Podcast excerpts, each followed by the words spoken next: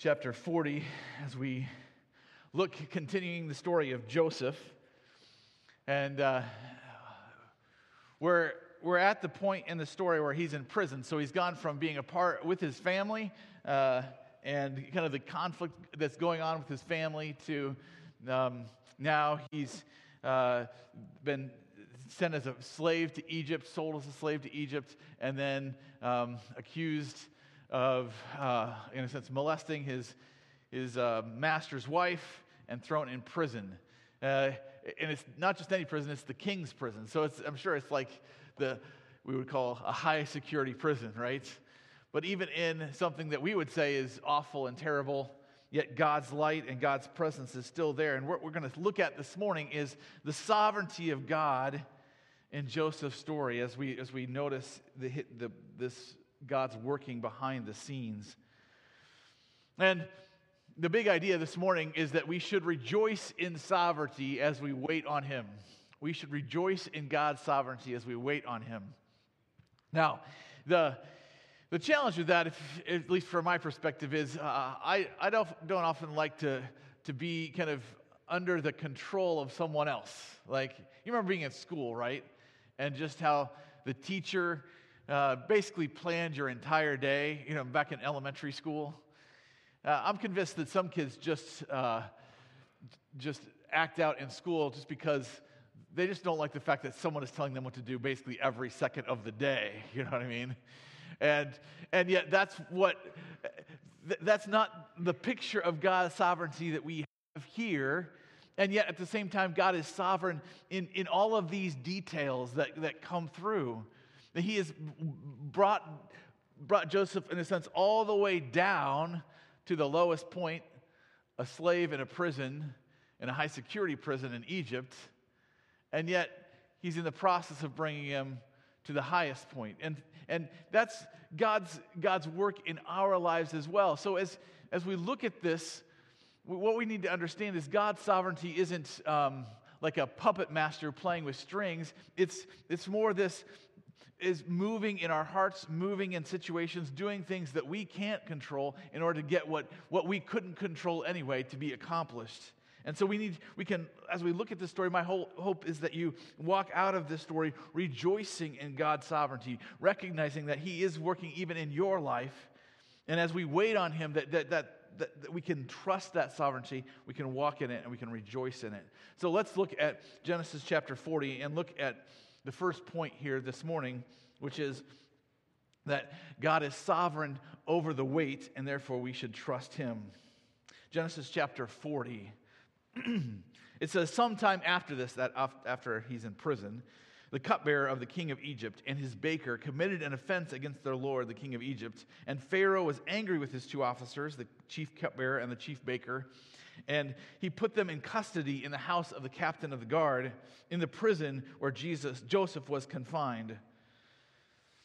The captain of the guard appointed Joseph to be with them, and he attended them, and they continued for some time in custody. And so you get the sense with this story that time is being compressed, right? That there's just things happening. It's a day-to-day type of thing, and yet at some point in time, they both dreamed a dream. It says one night they both dreamed, the cupbearer and the baker of the king of Egypt. They were confined in the prison, each his own dream, and each dream with its own interpretation. When Joseph came to them in the morning, he saw they were troubled, so he asked Pharaoh's officers who were with him in custody of his master's house, "Why are your faces downcast today?"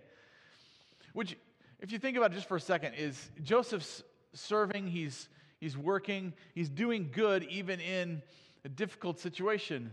You know, he could have just, I'm charged these guys, I'll make sure they get food, that's my job, I'm fine, but He notices them. He cares for them, even in this kind of situation. And he asks them, "Why do you look down today?" They said to him, "We have had dreams, and there's no one to interpret them." And Joseph said to them, "Do not interpretations belong to God? Please tell them to me." So the chief cupbearer told his dream to Joseph and said to him, "In my dream there is a vine before me, and on the vine there are three branches, and as soon as it budded, its blossoms shot forth, and the clusters ripened into grapes. Pharaoh's cup was in my hand, and I took the grapes, pressed them into the Pharaoh's cup, and placed the cup in Pharaoh's hand." Then Joseph said to him, this is its interpretation. The three branches are 3 days. In 3 days, Pharaoh will lift up your head and restore you to your office, and you shall place Pharaoh's cup in his hand as formerly when you were his cupbearer. Now, just for a second here before we, just if you're into kind of video gaming a little bit, it's like, oh, kind of next level achievement unlocked. You can now interpret dreams. You know what I mean? There's that sense of Joseph of this progression that's there, and at the same time, this is all sovereignty sovereignly in God's hands. He's moving this out, and he's allowing Joseph to provide these interpretations to these dreams in order to do something else. It's not just that that these dreams would be interpreted. Joseph says, verse 14, only remember me when it is well with you, and please do the kindness to mention me to Pharaoh, and so get me out of this house. He's like, I'm doing you a favor, interpreting your dream. Do a favor for me. Get me out of here. You know what I mean? You're going to have some influence when you get back with Pharaoh.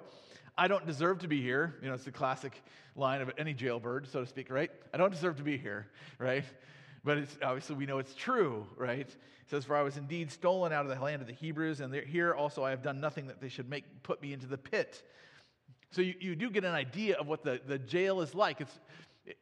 It's probably some kind of pit, and there's sections to the pit. We talk about the captain of the guard's house in the pit. And so it's probably a large area that you'd have to get vertically out of to get out of. But they're all in this together, and Joseph's saying, get me out of here when you can. When the chief baker saw that the interpretation was favorable, he said to Joseph, I also had a dream. There were 3 cake baskets on my head, and in the uppermost basket there were all sorts of baked food for Pharaoh, but the birds were eating it out of the basket on my head. And Joseph answered and said, this is its interpretation. The 3 baskets are 3 days. In 3 days, Pharaoh will lift up your head from you and hang you on a tree, and the birds will eat the flesh from you.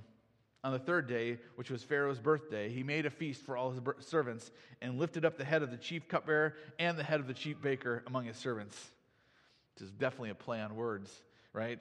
He restored the chief cupbearer to his position, and he placed the cup of Pharaoh in Pharaoh's hand, but he hanged the chief baker, as Joseph had interpreted to them. Here's the key. Yet the chief cupbearer did not remember Joseph, but forgot him. Now, if you're Joseph at this stage in the game, what are you thinking, in a sense, right? Because we get all this information that does no good. You know, there's no good. Like, okay, yeah, so you had the chief baker, the chief cupbearer for Pharaoh under your control. You had influence with them. You blessed them, and then nothing happens. You're still stuck in the pit. And at this point in the story, we've been talking about the fact that in a sense, there's always 2 stories going through here. There's the story that's happening that we can see, and then there's the story that's behind the scenes that you really you can't see but is still controlling the story. Because from all intents and purposes, Joseph is at the lowest point he doesn't know it, but he's at the lowest point in his life.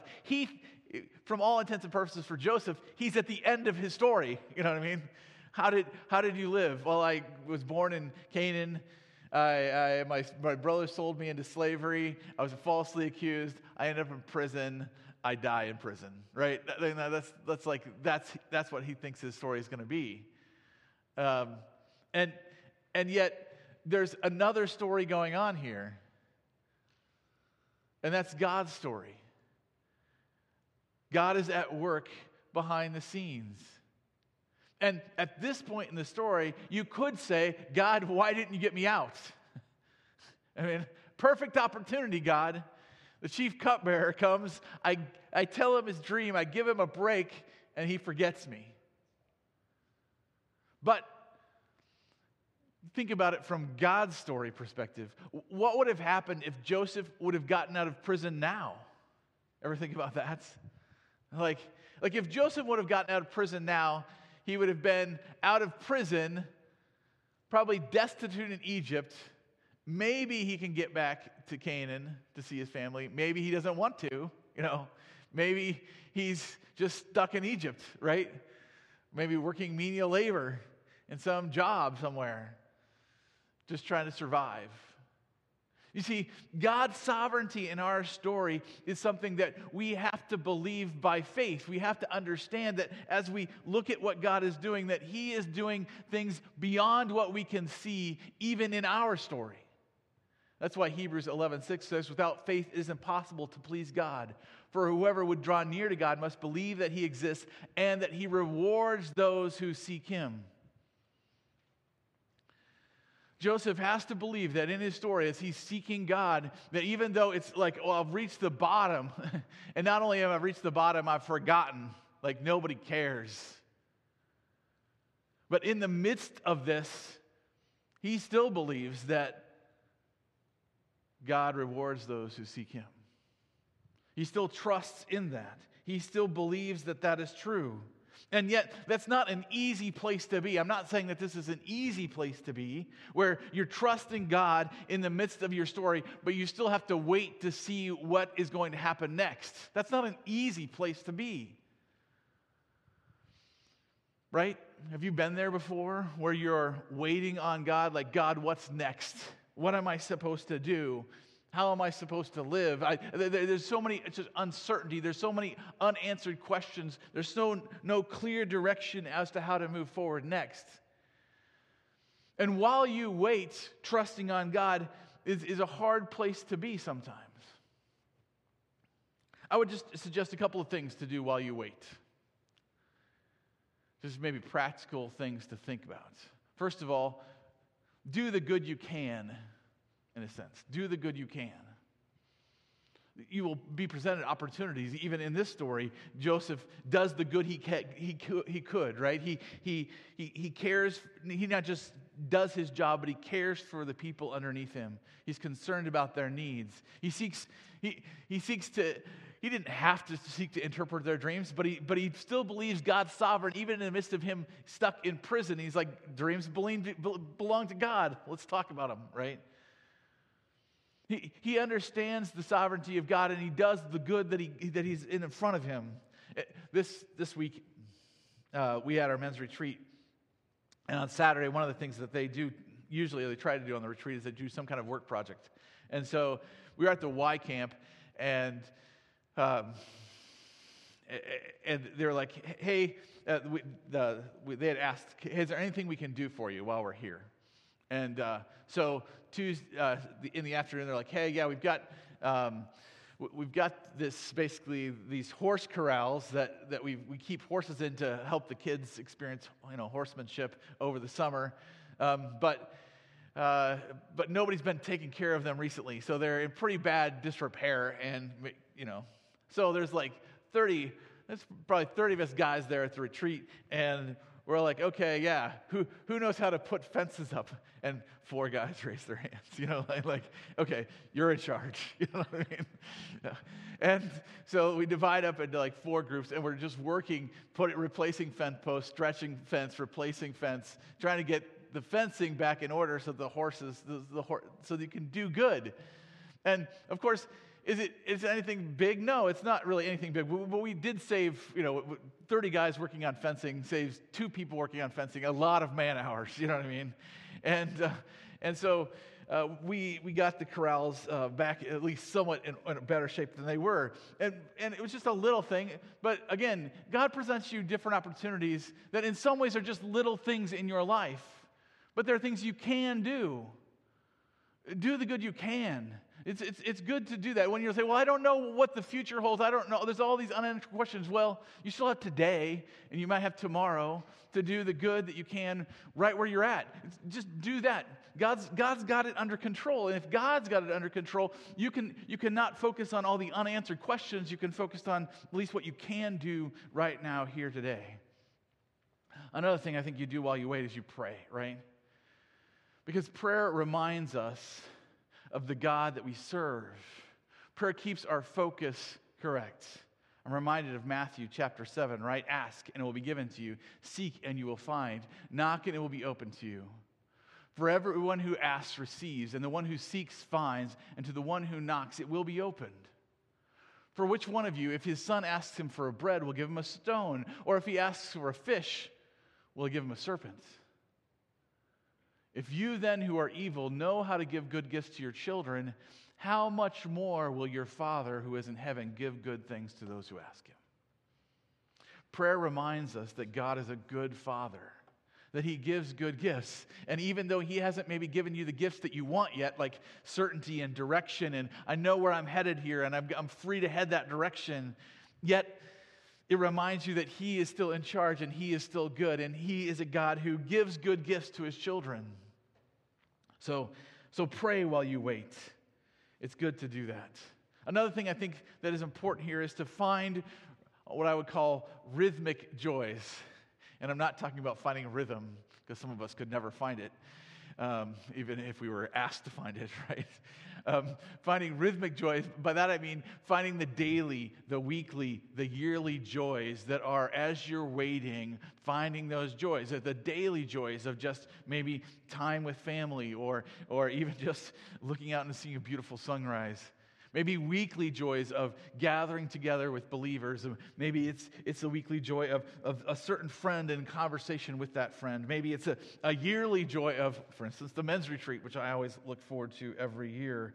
Finding those rhythmic joys that provide that sense of, hey, God is still here, God is at work, God, there's joys to find in the midst of life. I think especially, when I think of waiting, in some ways I think especially of motherhood. Motherhood for the first, let's say, 6-7 years of your child's life is a lot of waiting on God, because you're like, what's going on here? And you're just, in a sense, surviving. Find the rhythmic joys. Find the joys that come from your children's laughter. Find the rhythmic joys of bedtimes and times weekly where you're able to do fun things together.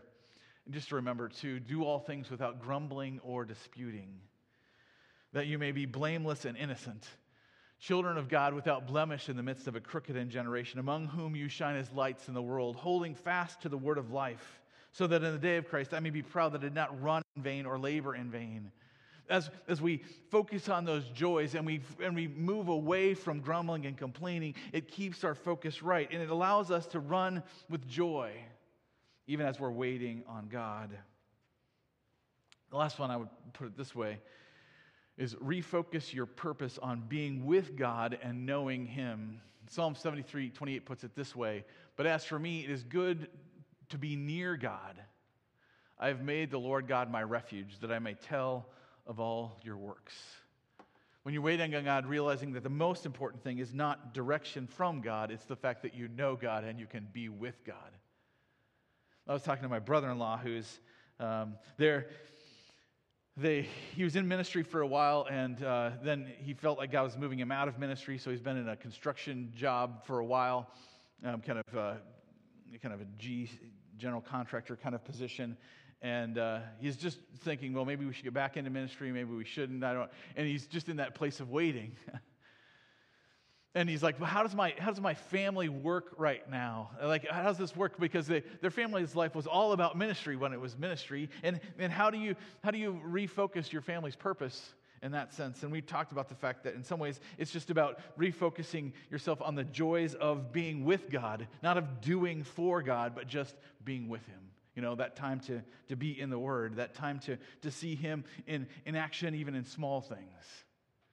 The fact that you can know Him and know His faithfulness and His kindness and His mercy. Because ultimately, that is what we're called to do anyway, right? Is to know God and enjoy Him forever. And sometimes we get caught up so much on doing for God that we just don't recognize that we need to be with Him.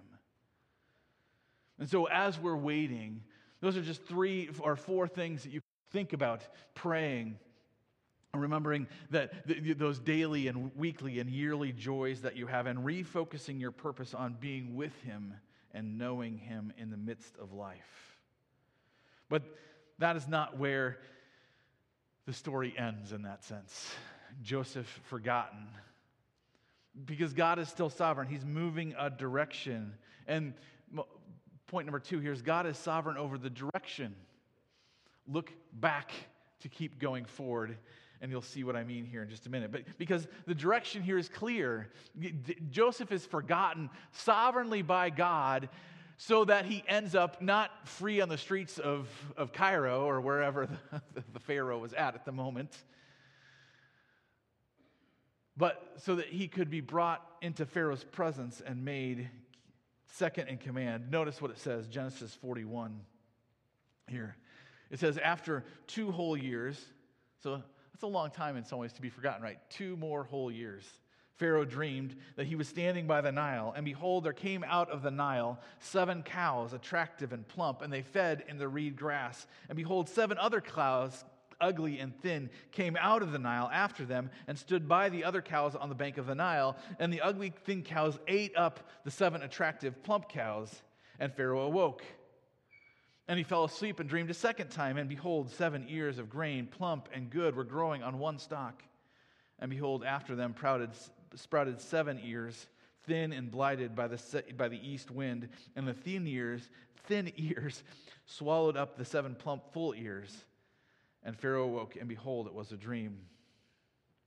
So in the morning, his spirit was troubled, and he sent and called for all the magicians of Egypt and all its wise men. Right? You don't tell everyone all of your dreams, but this one, obviously, he's like, this means something. I'm troubled by it. And he called for them to interpret his dreams, but there was no one who could interpret them to Pharaoh. And so then, here's the key, right? Then the chief cupbearer said to Pharaoh, I remember my offenses today. This is a risk for him, right? Because to bring up something where, Pharaoh, remember you were mad at me one time? When Pharaoh was angry with his servants and put me and the chief baker in custody in the house of the captain of the guard, we dreamed on the same night, he and I, having a dream with his own interpretation. A young Hebrew was there with us, a servant of the captain of the guard. When we told him, he interpreted our dreams to us, giving an interpretation to each man according to his dream. And as he interpreted to us, so it came about. I was restored to my office, and the baker was hanged. Then Pharaoh sent and called Joseph, and they quickly brought him out of the pit. And when he had shaved himself and changed his clothes, he came before Pharaoh. And Pharaoh said to Joseph, I have had a dream, and there is no one to interpret it. I have heard it said of you that when you hear a dream, you can interpret it. Joseph answered Pharaoh, It is not in me. God will give Pharaoh a favorable answer. Then Pharaoh said to Joseph, Behold, in my dream, I was standing on the banks of the Nile. 7 cows, plump and attractive, came out of the Nile. He explains the dreams again. Then, verse 25, Then Joseph said to Pharaoh, The dreams of Pharaoh are one. God has revealed to Pharaoh what is he about to do. The 7 good cows are 7 years, and the 7 good ears are 7 years. The dreams are one. The 7 lean and ugly cows and that came after them are 7 years, and the 7 empty years blighted by the east wind are also 7 years of famine. It is as I told Pharaoh. God has shown to Pharaoh what is he about to do. There will come 7 years of great plenty throughout the land of Egypt, but after them there will also arise 7 years of famine. And all the plenty will be forgotten in the land of Egypt. The famine will consume the land, and the plenty will be unknown in the land by reason of the famine that will follow, for it will be severe. And the doubling of Pharaoh's dream means that the thing is fixed by God. God will shortly bring it about. Just remember, God sometimes provides prophecy in the sense that he brings repentance and change. Here, Joseph's saying this is going to happen regardless. Now, therefore, let Pharaoh select a discerning and wise man, set him over the land of Egypt. Let Pharaoh proceed to appoint overseers over the land and take 1/5 of the produce of the land, basically a tax of 20%, right, during the 7 years, plentiful years, and let them gather all these good years that are coming and store up the grain until the authority of Pharaoh, under the authority of Pharaoh for food in the cities, and let them keep it. That food shall be reserved for the land against the 7 years of famine that are to occur in the land of Egypt, so the land may not perish through the famine. This proposal pleased Pharaoh and all his servants, and Pharaoh said to his servants, Can we find a man like this in whom is the Spirit of God? Then Pharaoh said to Joseph, Since God has shown you all this, there is none so discerning and wise as you are. You shall be over all my house, and all my people shall order themselves as you command. Only as regards the throne, I will be greater than you. And Pharaoh said to Joseph, See that I have set you over all the land of Egypt. Then Pharaoh took his signet ring from his hand and put it on Joseph's hand and clothed him in garments of fine linen and put a gold chain about his neck. And he made him ride in his 2nd chariot, and they called out before him, Bow the knee. Thus he set him over all the land of Egypt. Moreover, Pharaoh said to Joseph, I am Pharaoh, and without your consent no one shall lift up a hand or foot in all the land of Egypt. And Pharaoh called Joseph's name Zaphnath-Paaneah, and he gave him in marriage Asenath, the daughter of Potiphera, priest of On. So Joseph went about over all the land of Egypt, and Joseph was 30 years old when he entered the service of Pharaoh, king of Egypt. And Joseph went from the presence of Pharaoh and went through all the land of Egypt. During the 7 plentiful years, the earth produced abundantly. He gathered up all the food of these 7 years which occurred in the land of Egypt and put the food in the cities. And he put in every city the food from the fields around it. And Joseph stored up grain in great abundance like the sand of the sea until he ceased to measure it, for it could not be measured. In one day, Joseph goes from in the prison to second in command. That's, again, at God's sovereign hand, right? God moves Joseph to be in this position. Not only, you see the themes of this story so far, right? Clothing is always a key aspect of the stories that what we've seen so far. And again, here we see clothing made a part of it, right? Joseph is given Pharaoh's signet ring, and he's put on, in a sense, the clothes not of a slave, but of a grand vizier, so to speak, the second in command, the Pharaoh's clothes. He's given these. But behind this is not okay, man, let's get in Pharaoh's good graces. This is not a story about getting in Pharaoh's good graces. This is a story of you seeing that God is in control of even Pharaoh. He's in control of Joseph's story, but he's in control of Pharaoh too, because he moves Pharaoh to put Joseph in charge. The story shows that God ultimately is in charge. Not Pharaoh, not Joseph, not anyone else. He's the one who's in charge. And Pharaoh gives Joseph clothes to show him authority and honor, but that just ultimately reflects God's rule over the entire situation. And as we think about God's sovereignty over Joseph's story, we have to realize that we're in a similar story, even though it's different. Because God's story has continued to move on from Joseph, and Jesus has come, and he's died on the cross, and he's rose again, and he's ascended to God's right hand. And we're in the midst of this story where we're waiting on Jesus to return, right? Like Jesus one day is going to return for us, and he's going to welcome us, and we are going to be, in a sense, second in command, right, under Jesus. You know, the scripture, hopefully, right? Revelation 20, verse 6, blessed and holy is the one who shares in the first resurrection. Over such, the second death has no power, and they will be priests of God and of Christ, and they will reign with him for 1,000 years. You know, we're in the midst of waiting, but we're not just waiting for God to give us the next job or the good situation, or the next answer to our problems. We're really waiting for Christ to return. That's really what we're waiting for. And one day he's going to return, and he's going to welcome us to himself, and we're going to be with him. And it says here that we are going to rule and reign with Christ. That God's goal for us is not simply to take care of our health problems, or not simply to take care of our money problems, and simply to take care of our relationship problems. But his goal for us is, in our suffering, to prepare us to rule and reign with him. Do you get that? Right. We talked last week about how suffering is, in a sense, preparing for Jesus had to go through suffering to be our Savior, to rule and reign over us, to rescue us from sin and death. And God is in the process of suffering, going through suffering, not just so that we can say, oh, well, I'm a better person through suffering, but for us to say, I'm going to be one day placed at Christ's right hand to rule and reign with him, to be a part of his rule over the earth. That's God's goal for us. That's God's direction for us, just as it was God's direction for Joseph. Joseph wasn't going to be the king.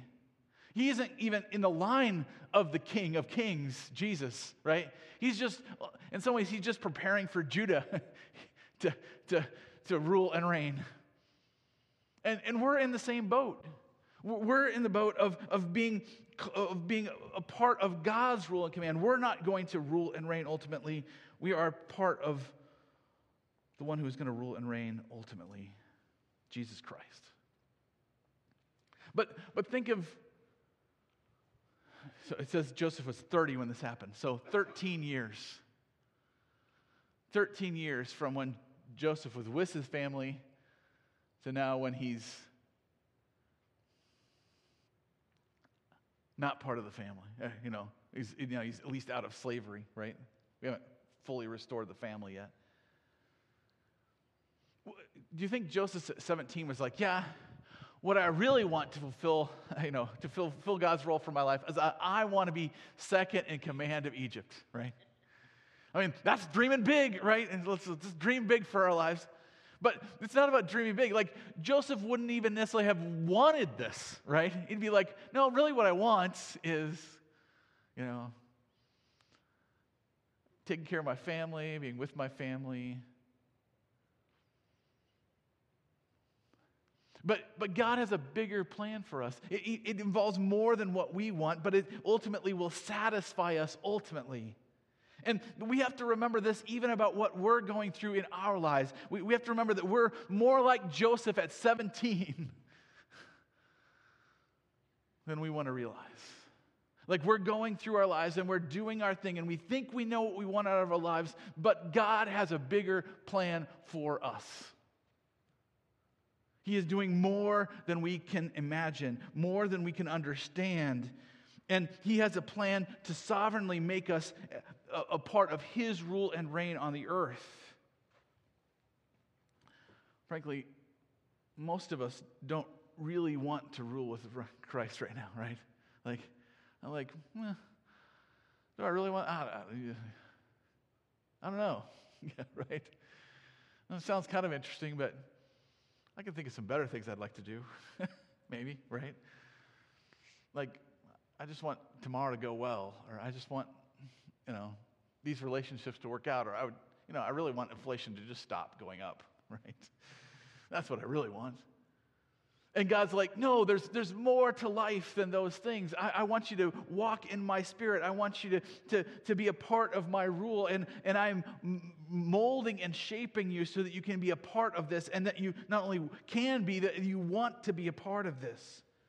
This is why we've been given the Spirit of God, not simply so that we can survive this life, but that we can ultimately be prepared to rule and reign with him, just like Joseph, who had the Spirit. I'm reminded of John chapter 16, verse 13, where it says, "When the Spirit of truth comes, he will guide you into all truth, for he will not speak on his own authority, but whatever he hears, he will speak, and he will declare to you the things that are to come. He will glorify me, for he will take what is mine and declare it to you. All that the Father has is mine.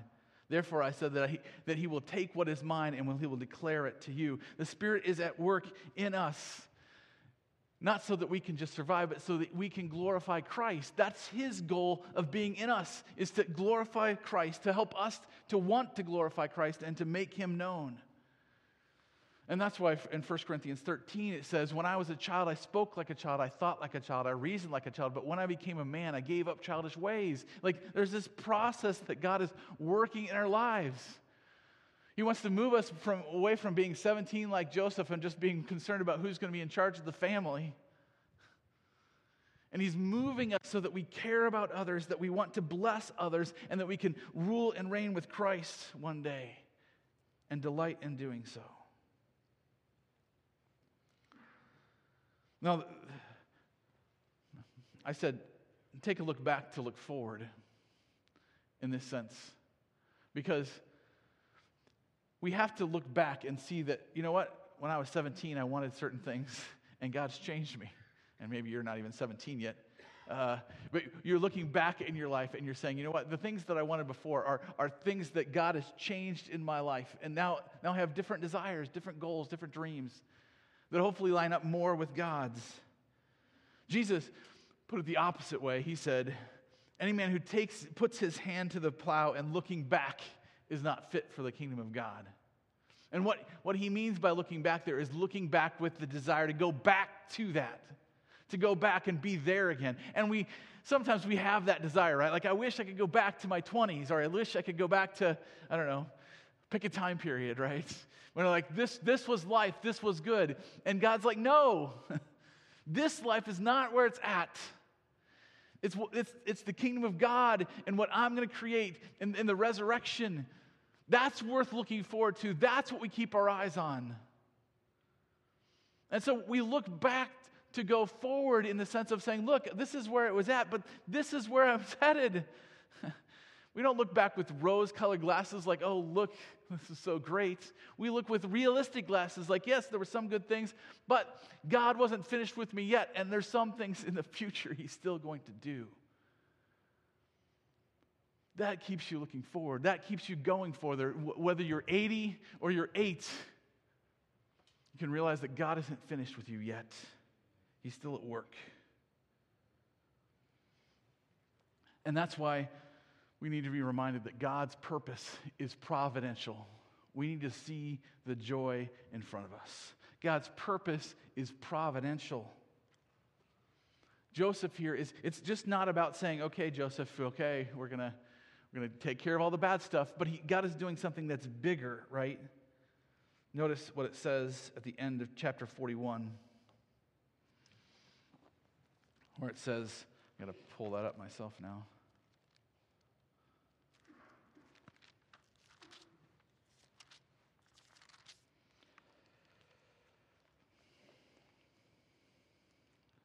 It says, before the year of famine came, so during those 7 years, 2 sons were born to Joseph. Asenath, the daughter of Potiphar, priest of On, bore them to him. Joseph called the name of the firstborn Manasseh, for he said, God has made me forget all my hardship and all my father's house. The name of the second he called Ephraim, for God has made me fruitful in the land of my affliction. The 7 years of plenty that occurred in the land of Egypt came to an end, and the 7 years of famine began to come, as Joseph had said. There was famine in all the lands, but in the land of Egypt there was bread. When all the land of Egypt was famished, the people cried to Pharaoh for bread, and Pharaoh said to all the Egyptians, go to Joseph, what he says to you, do.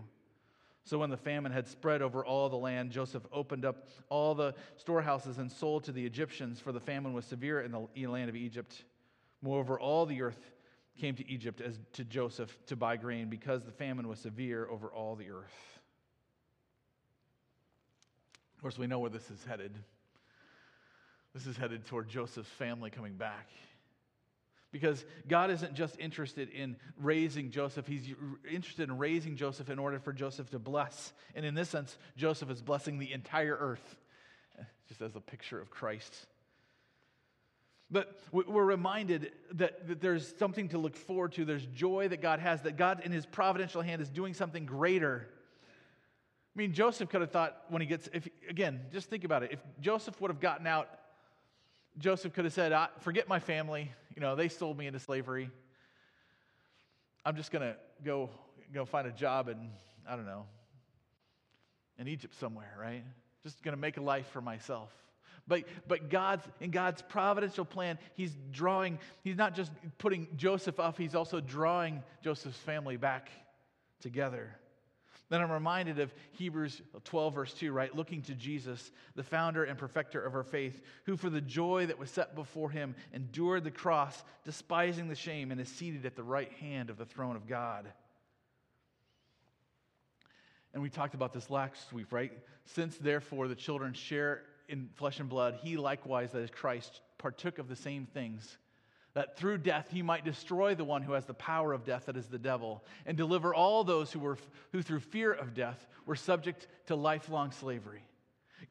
God wasn't just interested in raising up Jesus and saying, look, here's my son. He was interested in raising up Jesus. Why? To set us free from the fear of death, to set us free from the bondage that comes from that,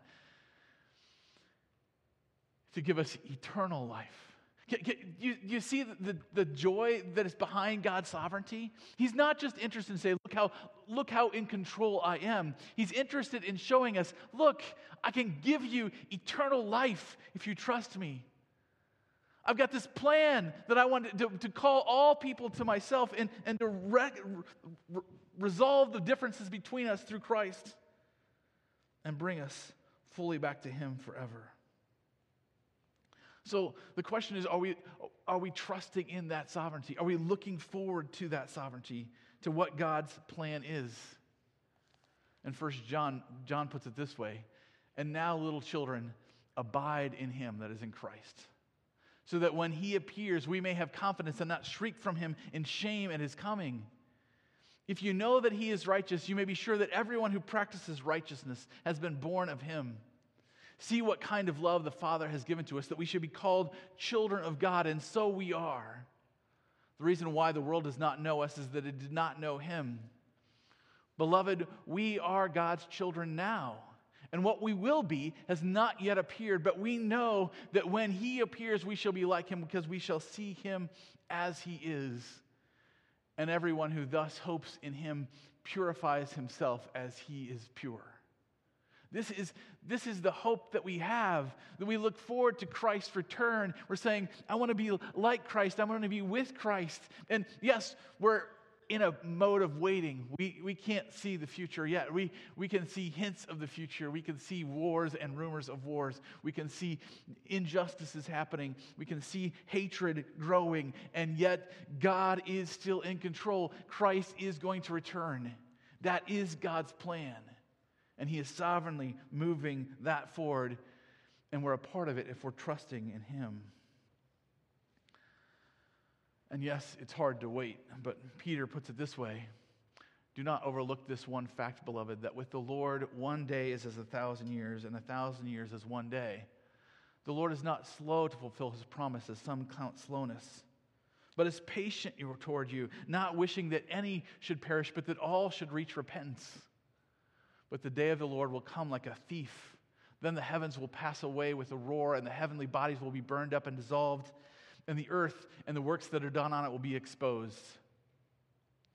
Since all these things are thus to be dissolved, what sort of people ought you to be in lives of holiness and godliness, waiting for and hastening the coming of the day of the Lord, which because of which the heavens will be set on fire and dissolved, and the heavenly bodies will melt as they burn? But according to his promise, we are waiting for new heavens and a new earth in which righteousness dwells." This is what we get to look forward to. This is what the hope that we have. This is the joy that Christ looked forward to, where the whole family of God could finally be together. You know, we're kind of at the stage of the year where you start looking forward to Thanksgiving, right? Like, okay, Thanksgiving's coming. The family could be together again. That joy that comes from that. God is looking forward to the day when we're all gathered to him, when we all get to rejoice in being in his presence. And in the meantime, we have to wait, yes. But we can pray, and we can do the good that we can, and we can remember that we get to walk with God and know his presence with us. So will you wait with joy? Will you wait with that sense of God is in control? I can trust his sovereignty, and even though I don't know all the pieces, and I don't know how all the pieces even fit together, yet he is in control, and I can trust that. Will you wait on him? By trusting him. Maybe you're here this morning and you've never trusted in Christ. You've just said, you know what, it sounds cool that Jesus died on the cross and everything, but it's not for me. It doesn't matter to me. No, this can be a part of your story too. This is the story behind the story, that Christ came and he died on the cross to rescue you from sin and death, so that even in the midst of all the things that are going on in this world, God is going to rule and reign one day. He's going to rescue us from sin and death. Will you trust him? Romans 10:13 says, "For whoever calls on the name of the Lord will be saved." Whoever calls, anybody can call, no matter who you are. Even a slave in the midst of a prison in Egypt, falsely accused, can call on God. We can call on God too. We wait on him, looking forward to the joy. What are you looking forward to? Is it Thanksgiving? Or maybe it's Black Friday? Or maybe it's Christmas, or maybe it's something else. Let's look forward to Christ's return. Let's remember he's coming. We're going to see him as he is one day, and we're going to be like him. Let's walk in that hope. Let's live with that joy. Heavenly Father, we thank you for your goodness to us. We thank you for the hope that we have that in Christ, he's going to return, and we're waiting for that day. Just as Joseph had to wait. And sometimes we're going to get impatient in the wait, and we can forget that you are sovereignly in control, that you have a better plan than the plan that we can think for ourselves. So help us to trust you in the midst of doubt, in the midst of not knowing what's going to happen, in the midst of suffering. Lord, may we remember that you are in control and that your plan is good and that we can trust it. Help us, just like Jesus did, to despise the shame, to look forward to the joy, and trust in you, in your Son's name.